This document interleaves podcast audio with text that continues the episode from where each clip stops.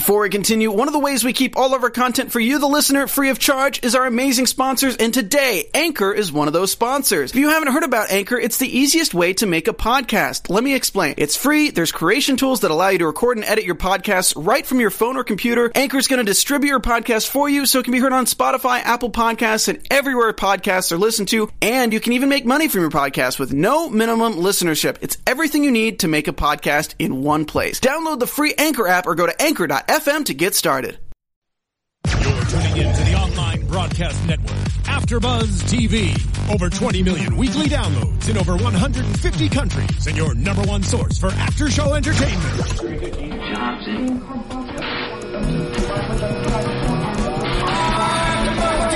AfterBuzz TV, the destination for TV superfans, producing after shows for over 300 of your favorite TV shows, interviewing celebrities and showrunners, and bringing you behind-the-scenes exclusives. All thanks to E Entertainment's Maria Menounos, producer Kevin Undergaro, and internet leader Akamai.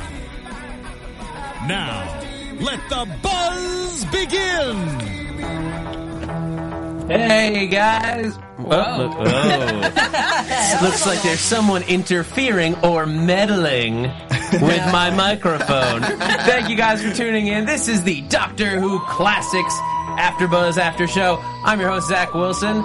Joining me on tonight's panel, to my left, Katie Cullen. Hi, all my buddies. Across from her, Megan Salinas. Hey, guys. And next to her, Tauri Miller. Hey, hey. Um, and we are talking The Time Meddler, a big episode of Doctor Who, a big storyline, dropping some big firsts. I'm really excited about this one. uh, it's it's a class. I think it's a classic episode for a reason. Um, for well, we can just say it off the top. We meet. We don't say it so in so many words, but we meet another Time Lord. Yeah, they don't use the the word Gallifrey, or and they don't even. I don't know have that either of those words have been uttered yet on Doctor Who, They've not. but But they make it very clear that they're from the same place. yes, Right. And Wherever also that may be. And he also has a TARDIS, and I would say those don't grow on trees, but they might in Gallifrey. I'm not sure on that point. I'm sure the commenters will let me know.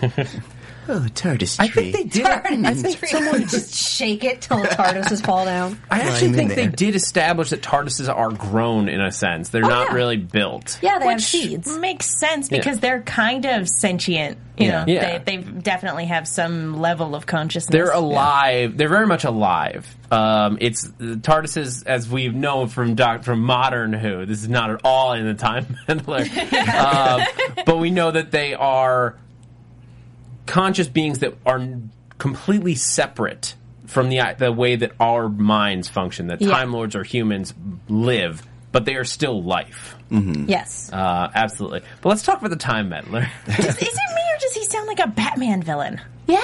Yeah. Like Uh, right up there with Calendar Man. the meddling monk. Calendar Man and the Time Meddler. Doctor! Um, he is he is a good villain though because he's not like just evil maniac maniacal. Maniacal. Thank you for that. But Nice. that's not who this is um, at all. He's just he's got his own like wants and desires, but not dissimilar from like the Doctor as he's is portrayed over the years. Like he's not that different. he thinks he can make it better. he thinks his fanfic of history uh, will will enhance the canon material. so or he's like, replace. there you go. Yeah. he considered it like his responsibility to go back and alter history, to rewrite it either to his liking or just to make it better. I mean, what's what do you guys think is his motivation here? It sounded like when he was explaining it, he wanted to set the human race ahead. He wanted to circumvent all the nasty little drawbacks that we've had in history and instead set us on the path to, I don't know, greatness, technology, something. It sounds like he wants to play God essentially, Oh, yeah. more than anything else. Like that's that's that's playing God. I think Time Lords need a better hobby. Because then you get people like this guy who who observe the human race and go, I can make it better. Well, I mean, and it's in its idea, it's a noble concept to be like. I, I mean, though it kind of harkens back to the old Aztec thing where it was like, I know what's best for these people, so I'm going to, you know, it's Kaley Cuoco for Priceline. Ready to go to your happy place for a happy price? Well, why didn't you say so? Just download the Priceline app right now and save up to 60% on hotels. So, whether it's Cousin Kevin's Kazoo concert in Kansas City, go Kevin, or Becky's Bachelorette Bash in Bermuda, you never have to miss a trip ever again. So, download the Priceline app today. Your savings are waiting. Go to your happy place for a happy price. Go to your happy price, Priceline. Forward my own ambitions upon them. But like in its in its essence, it's kind of a noble concept to be like, hey, you know, I want to help these people uh, avoid as much conflict as I can and steer them on the right path. Yeah, especially with with time travelers and people who are accustomed to time traveling. It's like I have a macro view of the timeline. You know, I know how things are going to pan out. I can make it better. I can fix things. And you know, when when you start thinking like that, you start thinking it's okay to say kill groups of people if it's for the greater good, and that's where the danger lies. The greater good. you disappoint me. You didn't do that with me. Um, but he, but it absolutely is like his mantra, I guess, is just going back and being the better guy. But it's harder to. It's not as apparent as like the the self sacri the sacrificing people as much. He just like wants to get you ahead of technology. I Stonehenge would never have. Uh, which like you just sort of. I saw somebody uh, commenting on an article about this episode online, mentioning the Pandorica being under. So did he know about the Pandorica since he helped put Stonehenge there? And just don't That would be kind of funny. don't dwell on that. That is not something you want. That's not a road you want to start traveling down. Your mind's going to you- start exploding you if you will ask too many questions. you will never get off that road. You Yeah. will be there forever. I mean, it's one of those things like uh, f- after 50 years, there's only so much fun history that you can play with before a couple little things. And this one is, I think, one that you could ignore a little bit. Yeah. Like, just eh, maybe there's an explanation, but we don't need to worry. Well, I mean, now. and it could very well be he helped them build it, he left, and then all the other people came in and did their thing. yeah. So, Can we talk about how he disguised himself as a man of God? That someone who has that position, that authority, the fact that he had that learning, putting himself in this particular society automatically gives him authority. I am a man of the Christian God, do what I say. it's it's the perfect cover for him. I think that he happens upon the monastery, an abandoned monastery, which is Yeah. really the, lo- the logistical reason that he set up shop there. Because here's a place where I can hole up, disguise my TARDIS like perfectly, where nobody's going to go looking for it. But symbolism. Yeah, I just, Yeah. I like the symbolism. it's well designed in the in the writing because it's not it's it's subtle enough that you don't really focus on it, but it is absolutely there that he is taking a position of power over the human race and this village. yes.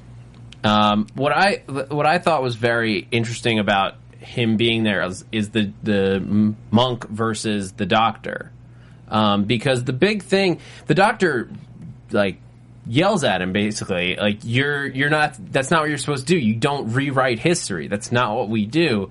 Um, where's the line there i guess for the doctor? Like that's always that's something that the doctor always straddles is like changing history versus letting it go. And we we're not yet at the era of fixed points and all that. But is the what is the difference when he stops a, a dalek invasion of earth which clearly had a major effect on history versus stopping uh, a viking incursion or letting it go Well, it, maybe with the Daleks, because he had had a personal encounter with them, he did feel more of an obligation to be involved in that, right? That's I, I can definitely see him justifying it, but for the most part, the Doctor hasn't doesn't go around helping people a lot like he does kind of in Modern Who. Because in Modern Who, it's like he goes around and helps people all the time. Here, we only see him doing that a little bit, like like when the Daleks invade Earth.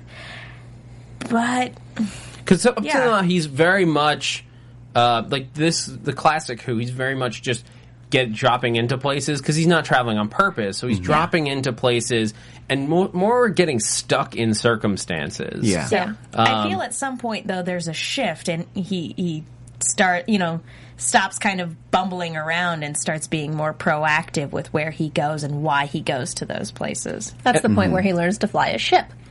Yeah. I think the line we're talking about is actually more informed by the writers and by the time period. Because if you look at the 1960s, which is our baseline, which is what the viewers would understand, everything before that is set in stone. We can't change anything that would change what the 1960s that the audience knows is.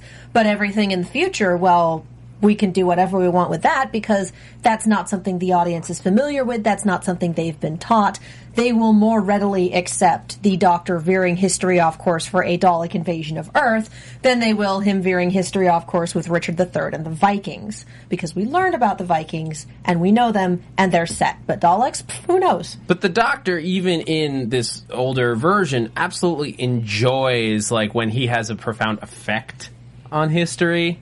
I think like because he does, he does like it's by accident most of the time. Yes. like he's like, oh, I gotta save Susan. We're gonna defeat these people, and like ends up changing the course of history by doing so. But it's to save his granddaughter or his friends, so it's more forgivable because it's not he's not going there with that purpose. But he absolutely is changing history, and I think he likes it when it turns out, especially more so as we get into like the Tennant years and stuff, and the Matt Smith years. Like he enjoys when it's like. Oh, that was me. I knew about that event, but had no idea I was responsible. um, but the monk is more outward with it.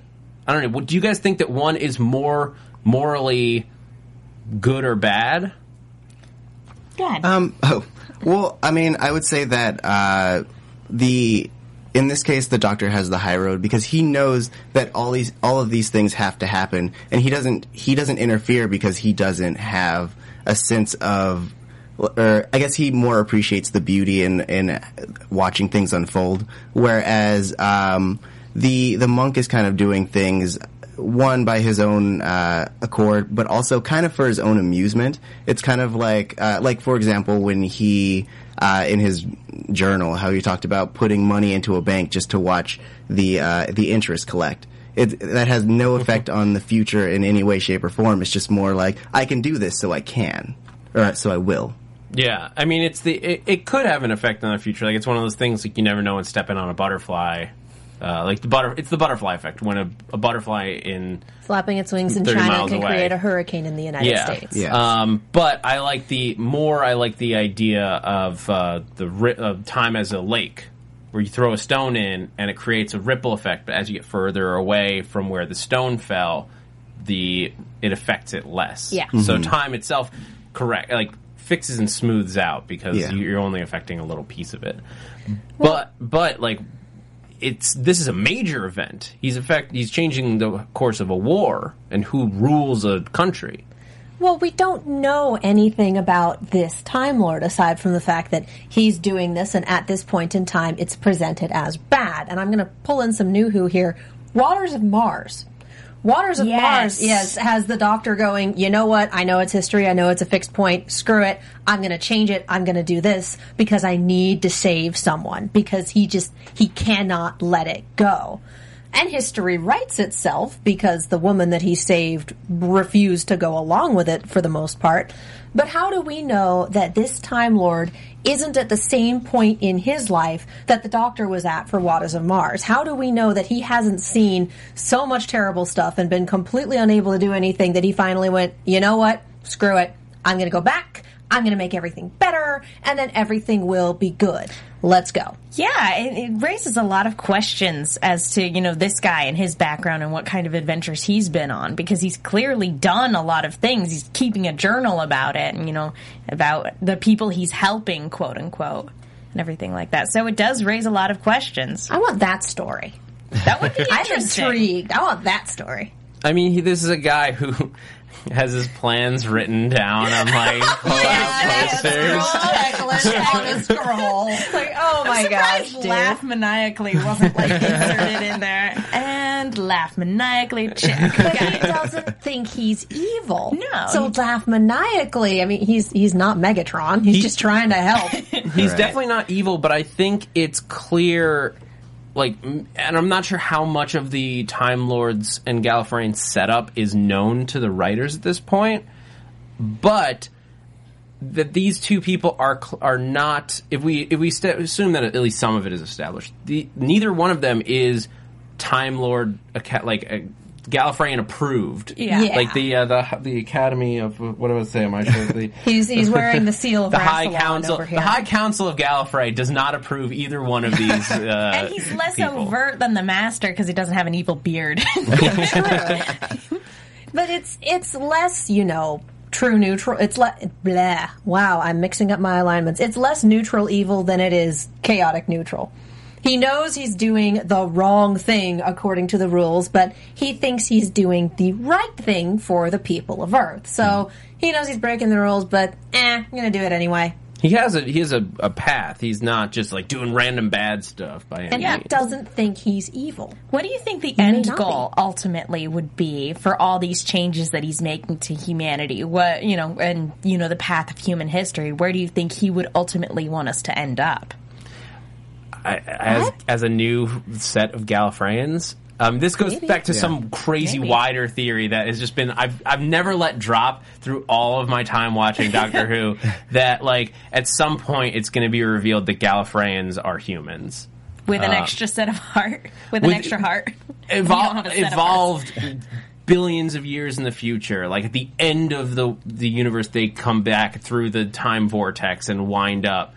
It, I have no. it- It's like something that like little pieces of sort of make sense, but mm-hmm. the more I go into like especially classic Who and all this stuff, it feels like it make like it connects. Like the reason that the Doctor always cares about Earth, the reason that it's that Earth is so important, and seems to line up. This is the other thing: is it seems to line up with Gallifreyan like. Somebody put it uh, this way: Gallifreyan mean time is like running at the same pa- like pace as Earth because it, it may have just been a throwaway line that like don't even worry about. A modern police box. Yours looks like a modern police box, not a 60s, 1960s Earth police box, a modern police box, implying that that is also, even though he's 50 years ahead of the Doctor, because he has a Mark IV, I can't remember what, what Mark. Yeah, the, Mark the- IV. Yeah, he well the the time meddler the the monks is. I can't remember what Mark the Doctor's like Ah. our TARDIS is. Uh, I know it's said at some point. Um, yell at me on Twitter. I don't care. Don't, don't give Moffat any ideas. Oh no, it's definitely it's don't. it's definitely been established. I just don't remember offhand. Um, no, I mean with the Gallifreyans being humans in the future. Just, just don't get. I adore the theory. Don't give Moffat any ideas. Don't do Well, it. I think it I think it works. watches and I, this. I what I what I It's heard the internet. what I heard originally was that the Doctor was supposed in the original script was a, a human from the future. And that was their. It was never. It was originally not an alien, but they just, I think, wanted him to be. It, Just it a was time more traveler. exciting to Yeah. be an alien, Yeah. more Yeah. foreign, because it opened up more possibilities story wise. Um, th- we're off on a crazy other tangent. we are. I'm enjoying this. Um, which I, uh, you any, anyone who's listened to me on any podcast knows that's my favorite thing to do. But we're talking about classic Who, so it do feels love your like theories, Yeah. though. Yeah. It's great. We're talking about Um, meddling with time. um, bum bum ba-dum. But so the time, like the the Gallifreyan law, I guess, is to observe history. Like that's what time travel's for, not to interfere. And both of these people are rebels. I was going to say, are there any Gallifreyans that actually follow that rule? Because I think everyone we every, every Gallifreyan I've ever seen in this series, and granted, I haven't seen a lot of classic Who, but none of them seem to adhere to that. I think the- we're gonna hit that more with like fourth and fifth. like the council and everything like Yeah, that. when they like lock him onto Earth, in, like in those years where he works for Unit, um, which is way Stay. further down in the future. But um, I think that it's that's the, why we never see those because, and I have to give credit where credit's due. Uh, read the the double, the two sides of the Rebel theory on TARDIS Eruditorum, which is a fantastic blog. If you, if you want to like read about any of the uh, episodes that we've skipped over because we're not gonna we don't have time and don't We have access yeah. to all the episodes. Um, that is a fantastic blog for reading uh, up on opinions and uh, theories about old episodes. Anyway, um, the idea that both of these people are rebels, but it's what kind of rebels they are, and we're don't we don't yet know what kind of rebel the Doctor is because we don't have the I guess the knowledge base to form it from. you could say he's a rebel without a cause. Dead air. That was great. I love that it took a moment to process. No, I got it. no, I, we got it immediately. I just don't think anybody had a response. Winner. But uh, so I guess that so Hartnell is absolutely a rebel. Like he do, he's doing what he wants. He doesn't. I don't know. I still don't think he wants to go back to Gallifrey. He just like this is him running with without a goal. Like which we understand later, but this is him Yeah. his being maybe this is like him being forced to run. This is his midlife crisis. Mid 'cause, is a I mean- strong word. Well, I don't know. this, this is like this is his first regeneration crisis. He has one crisis per regeneration, and this entire first season is it. Well, I mean, you you make an excellent point. Is what is he traveling for? Because he's not traveling with his granddaughter anymore. So you know, teaching her about the universe can't be a goal. And then Ian and Barbara are no longer with him; they're home, and so getting them home can't be the goal. What is he going for? I mean, I think that that's a fair question of modern do- any doctor. Um, so there are certain time periods where he has more of a goal. Oh, I need to find Amy Pond. I need to. Ca- I need to uh, find Rose. She's trapped. I need to all this stuff. Very specific, but.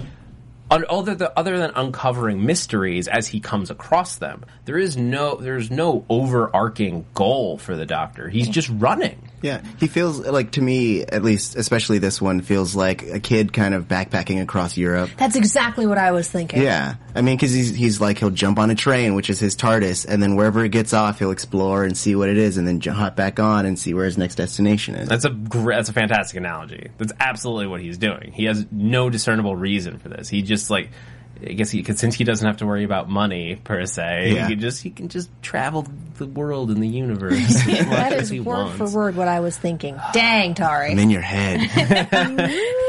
Um, but but you mentioned like because he is trying to often save his companions. Let's talk about the the new set of companions that we have Which? going on here. wow, Um, 'cause I we was not expecting David. that. Yeah, we Didn't die. We said goodbye Ow. to Ian and Barbara last week. We said goodbye to Susan not too long before that. Um, both left for different reasons by the Daleks, chased away. Um, but now we have Vicky and Steven. And Steven, who just wanders out of the like back room of the TARDIS. what else is living back in the TARDIS? Does one of the rooms back there just have its own little ecosystem where life is evolving because the doctor shut the door and forgot about it? I mean, in fairness, want that there's a story lot. too. there's a lot of rooms, but he and they were very distracted um, with Ian, the whole thing with Ian and Barbara, and he's. I guess he just they didn't have it locked because the whole they were in an insane chase at the time, um, and he just wandered in and passed out. I guess when you're worried about other stuff, you don't check. You can't check every room of the TARDIS. It's got an infinite amount of rooms. it's got Right. a lot of space. Yeah. Although he's just in the next one over. yeah. It didn't go very far. It's just like, I got my panda, I'm gonna take a nap. but it's also no, you don't expect someone to be there. Why I look? thought he was dead. I think- still thought he was dead. Yeah. I would even venture to say that the writers had thought he was dead, and then we're like, we really, they clearly like this actor because he's appeared as two characters in the, the last five Y'all's in a episodes. chase. yeah. um, it's uh, Peter Purves uh, who's playing him, and he. I, I, I like this guy. The the comparison that I saw that was just so apt, and I was thinking it a little bit. Vicky and Steven are basically like a younger, sexier Susan and Ian. Uh, Steven is like a more hot headed, like version, like younger version of Ian. Uh, yes, that, sorry, I got Yes. I was like, who did I say? Yeah. Um, but they're very similar in the like, I know what's right. I'm gonna go out there. Um, You don't have a time machine. You don't have a time machine. Oh my god, you have a time machine. and he's very much like, I know, like this can't be. No, L- look at the evidence. Like we know what's up. Um, I mean, do you you guys know nothing, Jon Snow. do, what do you guys think of the this the dynamic between the two of them? I thought, like all things considered, I think it's phenomenal that he's adjusting to um to like talking to other people as well as he is because he was alone for so long and you know He again had his panda. Just That's I, true. I, he was held captive by a giant mechanical golf ball, and he can't wrap his head around the fact that there might just be a time machine. Giant mechanical golf well golf to ball. be fair in his mind he might be like maybe I never got off that planet maybe this is all in my mind and I finally went crazy Who maybe knows? I really am dead this time. Wouldn't that be something? I mean, if you're living on a world full of mechanical golf balls that can that aren't very easy to understand, I guess any you're just like anything's possible. Sure, why not? Sorry, what were you thinking? What? um, I mean, this is probably my new Who brain, but I was hoping he was another android from the Daleks. Ooh. Um, but I'm sure that's not going to be a thing. That is, it is also an interesting thing that the, the the dogs have that technology that sort of gets. I think I don't think it comes back. It's sort of put on ice for fifty years. Wow. I feel I like mean- that's something that could be exceedingly useful. And well, they kind of took Well, more very- towards uh, making people into Daleks as opposed Yeah. to. yeah. Yeah. Mm, True. They're like why do we need robot doubles we'll just make you a Dalek it'll be easier well, we have Planet of the Body Snatchers. yeah that's true Um, But I want to talk more than just like the companions and their dynamic. The Doctor's reaction to them in this episode, um, because he's very welcoming to Steven. I think he's still reeling from the loss of his friends. Um, And that was something I really liked about the way this episode started is that we clearly see that saying goodbye to these people he's been traveling with for two years has had an impact on him because there have been points in their travels where he's he would he would have been okay with leaving them behind. And now that they're gone, we can definitely see that he had gotten attached to them. He cared about them. And it's nice that we take a moment to acknowledge that instead of just, oh, they're gone, whatever. Mm. You know, because a lot of shows do that. A lot of shows write people out and then we act like it never happened. They put them on a bus and you never see them again. Yeah. Yeah. And so it's it was nice to see that moment and to have him talk with Vicky and, you know, again ask like, Are you gonna leave me too? Like I you're more than welcome to go home. Do I have a home? Everyone's kind of dead. I think I'm going to stay with you. yeah, I mean, And- it, Oh, well, Megan pointed this out um, when we watched it earlier. Now that Vicky is no longer replacement Susan, she's kind of coming into her own. The different dynamic really helps with her. Yeah, abso- absolutely. And well, because she can build her own thing with the Doctor as opposed to just as the Being not Susan. Yeah. um, I mean, she even like she's redundant. Like she points it out, but now she has to be like a bigger part of it. And with Steven, I think she finds it. But he, the doctor's absolutely affected when he, she's like, uh, uh, Vicky's. I just, I sure miss them. And he just goes, who?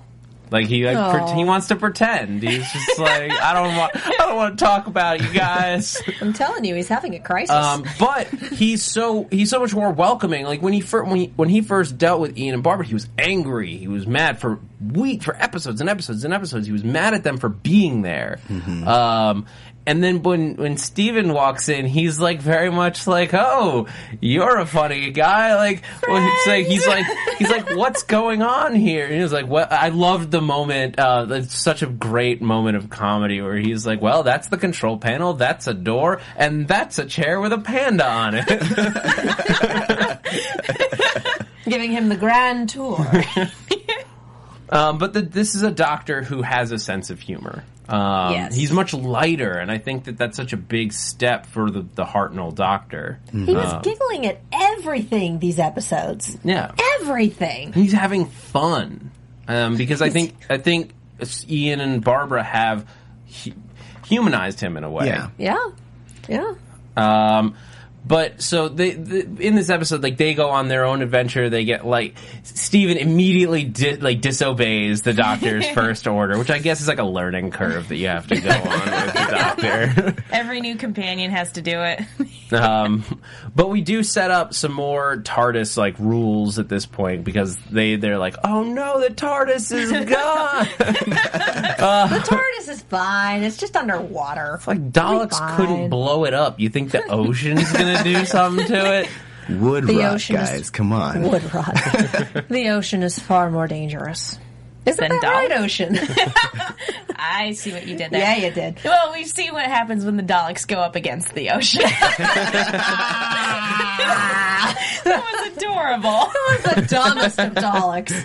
Um, but so they go out into the world, and like while the doctor is dealing with the monk, they meet some village folk, some old English village folk, and they just they they basically figure out it's 1066, about a thousand years, uh, just shy of a thousand years ago. Um, I guess, or I guess ex- ex- at the time, 900 years ago. Yeah, that makes Yeah. sense. Exactly. Um, it- what did you guys think of the whole villagers and Vikings storyline in general? I mean, I got. I'll be honest. When they introduced the villagers, I got a very caveman vibe. Like I, I thought we were back in the second, you know, in the second episode, and I was like, no, not again. More caveman politics. Boo. they were necessary to set up what the time meddler was doing but because of that they were a set piece. They had no character. They were boring. It was we have these villagers. We have villager 1 villager 2 and woman. And we have these vikings. We have viking 1 and viking 2 and you can tell them apart because their hair is different. Yeah The and only- that's it. The only one I was interested in is the one that sat and you know chit chatted with the doctor over tea. Like Yeah. that. that that's the only one I really cared about. Yeah, They, they don't spend a lot of time setting them up as people. They're they're de- they're pieces. story devices. Yeah, exactly. I mean, they don't even get names until the third episode. I mean, they were really they just got names some of them. Yeah. their name Well, like for the longest time, the doctor would just be like, "Woman, come." um, but, like, 60s. they were a, a vehicle for the edutainment portion of it, where it was like, "Here's what has to happen. Here's your history lesson," uh, and these people will be affected by it. There you go. Yeah. yeah, I mean they're very much so. They, this is an educational program at the end of the day, and so they're like, this is a history lesson. This is what happens. Uh, William the Conqueror comes, uh, King Herod, uh, or not Herod, Herod. King, King what, Harold? What is was it Was it? I don't was it richard Look, I we didn't learn, we're learn Americans. history. i thought it was richard No, it was it was something with like an H that who at the time had just become king. Um, and then- henry was it a henry no, it was i got nothing It was. It was. It was Harold. It was King Okay. Harold. Harold. It was King Harold had just taken over at the beginning of the year. Harry. That's Okay, well, got how nothing. they establish what year it is. Um, and then William the Conqueror is going to come in and take over. Which, fun fact, I am a direct descendant of William the Conqueror. Really? So I thought it was going to be on screen. I was like, "Oh my god, I'm so excited!" And then it wasn't. I was a little disappointed. sir not appearing in this serial That's really cool though. Yeah, little uh, little fun fact about me. I have semi royal blood. If you go way, way, way, way, way, way, way back. so like this much well, yeah. Um, but anyway, back to the show. Um, but so th- that's their way of like telling the kids. Kid, hey, kids at home, here's so you can say you learned while you're watching sci-fi. Um, Can't but do that But it's absolutely necessary, and then it's about the changes. This is what it becomes. But I think it's very interesting that this is. We said it uh, again and again that if you took uh, like uh, most of the stories of this and condensed it into an hour, it would very much be the pace and the the excitement level that modern Who has found, and that's just modern television versus older television. Yeah. Um, because I think this actually follows the same formula as, and that's what going back and watching this stuff has really impressed is impressed me is because I I'll be honest, like when you're going into a show 50 years old, I expect it to be super cheesy and like at all times and like not very well shot and all that stuff. And it's been better than I thought it was going to be. Um, like it's still the 60s, it's still limited shooting capabilities, but it in this sense, it was very, it's very much the same in that, like, especially this season, se- season eight of Modern Who, they have like a little bit of like overarching story set up, and then they have a storyline that sets up that like is just an adventure, and then they bookend it with a little bit more art story. arc. Sorry. Yeah. Yeah. Like here you go. There it is. Um, and it's, so it's much very much stayed the same throughout the years. I mean, do you guys feel that it's the same, different? What are you thinking? I like the beats that are hit as kind of like the highlights of each individual 24 minute episode. I, I like the beats in that that it makes in the overall story. But the flip side of that is the pacing is what always throws me off because it's like I really like that beat, I like that beat, and then like the next two episodes is like I like that and I like that. But the fact that it's stretched out over so many episodes makes it really hard to sit down and marathon in the way that we've been doing. Um, for for people watching at the time who watched it week to week, I'm sure it, you know it, it's a very different viewing experience. Well, and it was during tea time. You'd sit down with your family, you'd have your little afternoon whatever, and you'd watch Doctor Who. It was a tradition. And then you'd go talk with your mates afterwards. binge watching well, it didn't exist. No, no, it didn't. It was very difficult. And I and I even at the end of the first uh, of this episode, like when the gate comes down and the doctor is trapped, I was like, "What's going to happen?" So if I had to wait week to week, I would be very excited. Um, and but like you know, yeah, we're talking about the the binge watching and stuff like that. But like, I feel like the like the overall storytelling is still really good. Like it holds up way better than a lot of things that you could go back and watch. So Yeah. yeah. Yeah, I mean, and it's very much like that first episode is really solid in terms of like they're going out. You're like, oh, what's going to happen? They're getting like, who are they going to meet?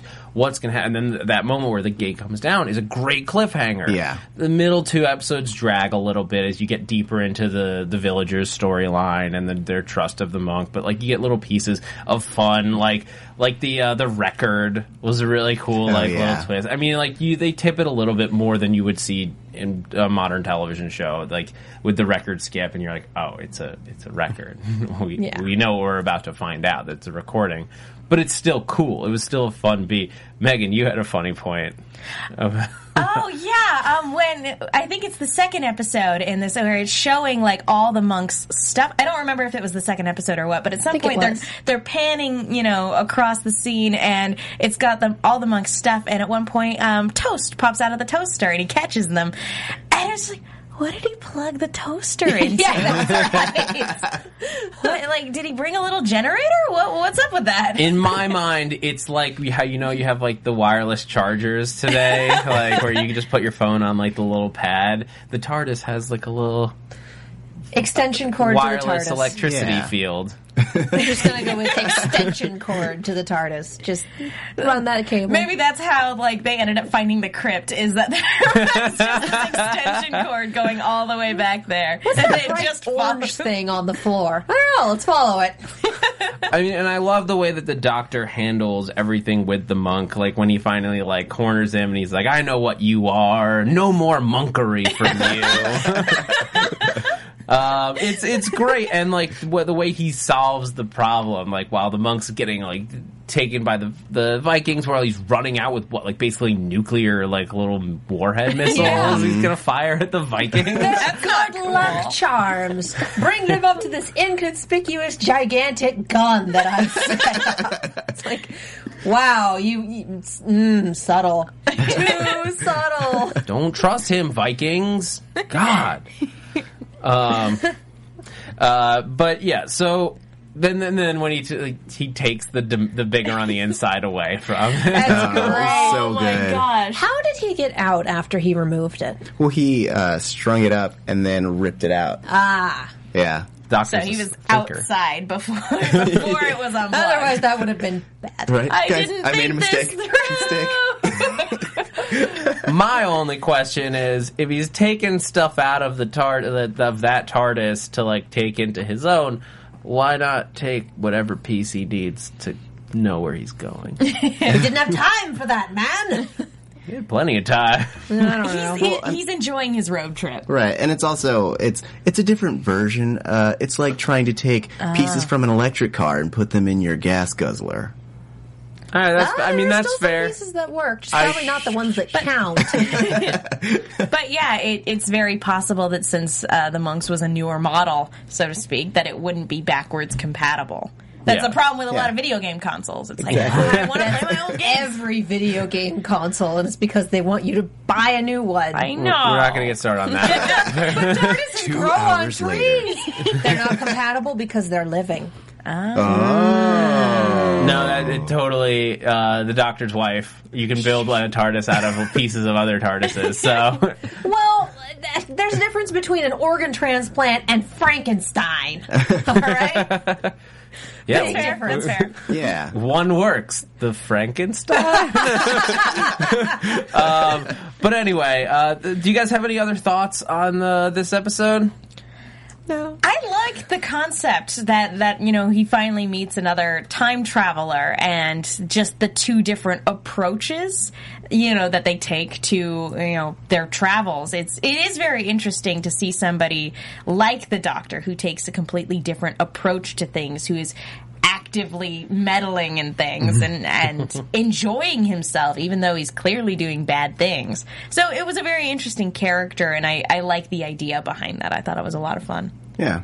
Um, and this is the first time you get neutralizing doctor. Like he, the like Tennant is all about like I know I can't kill you because it's not in my code, but I can definitely take you out of commission, and that's what this doctor was all about. I'll come back someday, maybe not really. it is a nice little cute I'll note. go pick up Susan first, and then I'll get you. yes, on the 10th of never, I'll maybe come back and you'll have learned your lesson. but I, but just because of obviously we this is we're watching this from the future. Mm-hmm. Uh, the, the monk, Future. the meddling monk, does return. He is a Does he? recurring character, a recurring villain f- uh, force for the Doctor. Nice. Oh, I am so excited now. So I didn't know expect- that. Visit Susan. I expect at some point this panel will see the monk again. Oh, that's awesome. Um, okay, I'm but- I'm j- I'm more okay with that ending now. But yeah, so I think that's going to do it for this episode of Doctor Who Classics here at AfterBuzz TV. Thank you guys for doing it, and uh, if you get a chance, jump onto iTunes, hit us with a review. It really means a lot to us, to the network, to the chat, like to everything about it. Um, I know that a lot of some of you guys, if you're uh, if you didn't catch this week's Doctor Who panel, you got your fancy shout outs on the main show uh, from Matt Lieberman. Uh, so if you want to, hear, if you haven't watched it yet, go watch that. Yeah. Um, but thank you guys so much for tuning in. To, for tuning in, Tauri Miller. Where can the people find you? You can find me on Twitter at Tauri J. That's T A U R I J A Y. Uh, you can find me on the Flash panel on Tuesdays, the Sword Art Online panel on Sundays, and the Legend of Korra panel on Sundays as well. I'm Megan. You can follow me on Twitter at the Menguin. That's T H E M E N G U I N. I'm on a bunch of shows here at AfterBuzz. I'm Katie Cullen. You can find me on Twitter and Tumblr at Kiaxet. That's K I A X E T. I am also on Z Nation on Sundays and Arrow uh, after this, Wednesdays. Cool. and I almost forgot to tease you guys. Next week, we're going to be talking about the 10th planet. Not available Not on Hulu, store. unfortunately. This is just an episode that I so badly wanted to talk about because it is the first, it's the first appearance of the Cybermen and the first appearance, the first regeneration episode ever. Oh my gosh. So we are going to be uh, dissecting this one uh, with a the fourth episode reconstructed by an animation committee at the BBC. Really exciting. Yeah. So thank you guys for you guys can follow me on Twitter and Instagram if you have any questions about the whole thing. If you want to talk about the other stuff at that Zach Wilson and also a bunch of shows here at AfterBuzz. Uh, this is uh, I'm Zach Wilson and thanks for geeking out with us. From executive producers Maria Menounos, Kevin Undergaro, Phil Svitek, and the entire AfterBuzz TV staff, we would like to thank you for listening to the AfterBuzz TV network. To watch or listen to other after shows and post comments or questions, be sure to visit AfterBuzzTV.com. I'm Sir Richard Wentworth, and this has been a presentation of AfterBuzz TV. Buzz you later. The views expressed herein are those of the hosts only and do not necessarily reflect the views of AfterBuzz TV or its owners or principals.